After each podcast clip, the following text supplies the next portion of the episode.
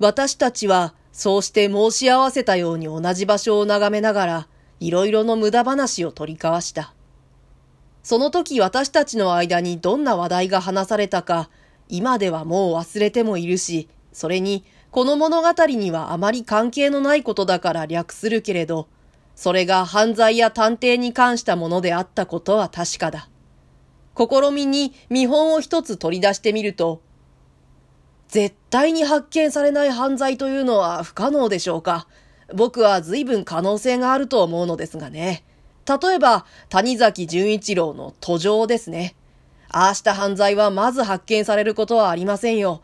もっとも、あの小説では探偵が発見したことになってますけれど、あれは作者の素晴らしい想像力が作り出したことですからね。と、明智。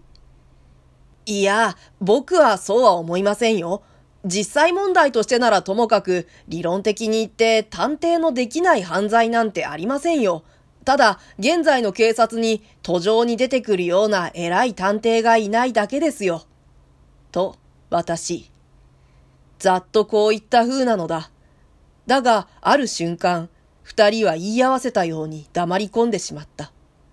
さっきから話しながらも目をそらさないでいた向こうの古本屋に、ある面白い事件が発生していたのだ。君も気づいているようですね。と、私が囁くと、彼は即座に答えた。本泥棒でしょう。どうも変ですね。僕もここへ入ってきた時から見ていたんですよ。これで4人目ですね。君が来てからまだ30分にもなりませんが、30分に4人も少しおかしいですね。僕は君の来る前からあそこを見ていたんですよ。1時間ほど前にね。あの障子があるでしょ？あれの格子のようになったところが閉まるのを見たんですが、それからずっと注意していたのです。家の人が出て行ったのじゃないのですか？それが、あの障子は一度も開かなかったのですよ。出て行ったとすれば裏口からでしょうが、30分も人がいないなんて確かに変ですよ。どうです？行ってみようじゃありませんか。そうですね。家の中に別状ないとしても、外で何かあったのかもしれませんからね。私はこれが犯罪事件ででもあってくれれば面白いと思いながらカフェを出た。明智とても同じ思いに違いなかった。彼も少なからず興奮しているのだ。古本屋はよくある方で、店全体土間になっていて、正面と左右に天井まで届くような本棚を取り付け、その腰のところが本を並べるための台になっている。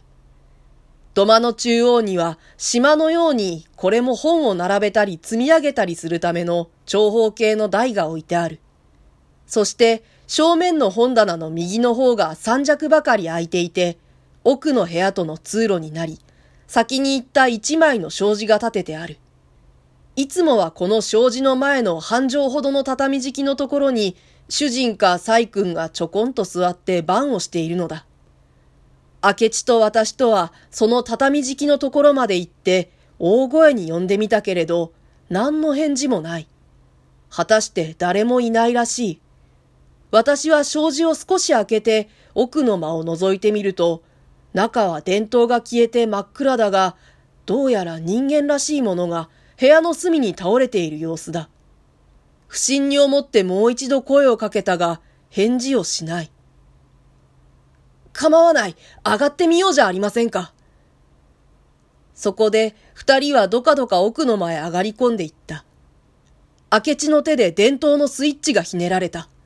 その途端、私たちは同時に、あっと声を立てた。明るくなった部屋の片隅には、女の死骸が横たわっているのだ。ここの、サイ君ですね。やっと私が言った。首を絞められているようではありませんか。明智はそばへ寄って死体を調べていたが、とても蘇生の見込みはありませんよ。早く警察へ知らせなきゃ。僕、自動電話まで行ってきましょう。君、番をしててください。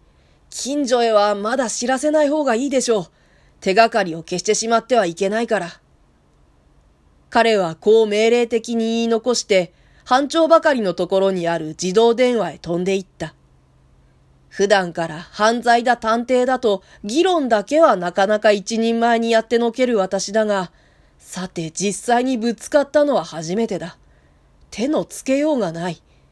私はただまじまじと部屋の様子を眺めているほかはなかった。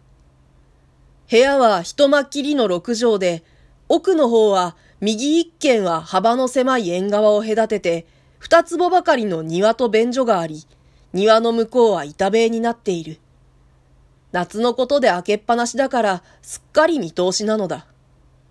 左半弦は開き戸で、その奥に二畳敷ほどの板の間があり、裏口に接して狭い流し場が見え、そこの腰高障子は閉まっている。向かって右側は4枚の襖が閉まっていて、中は2階への階段と物入れ場になっているらしい。ごくありふれた安長屋の間取りだ。死骸は左側の壁折りに店の間の方を頭にして倒れている。私はなるべく強行当時の模様を乱すまいとして、一つは気味も悪かったので、死骸のそばへ近寄らないようにしていた。でも狭い部屋のことであり、見舞いとしても自然その方に目が行くのだ。女は荒い中型模様の浴衣を着て、ほとんど仰向きに倒れている。しかし、着物が膝の上の方までまくれて、ももがむき出しになっているくらいで、別に抵抗した様子はない。首のところはよくはわからぬが、どうやら締められた傷が紫色になっているらしい。表の大通りには往来が絶えない。声高に話し合って、カラカラと日和下駄を引きずっていくのや、酒によって流行り歌を怒鳴っていくのや、至極天下太平なことだ。そして、障子一重の家の中には、一人の女が惨殺されて横たわっている。なんという皮肉だ。私は妙にセンチメンタルになって、呆然と佇んでいた。すぐ来るそうですよ。明智が息を切って帰ってきた。ああ、そう。私はなんだか口を聞くのも大義になっていた。二人は長い間、一言も言わないで顔を見合わせていた。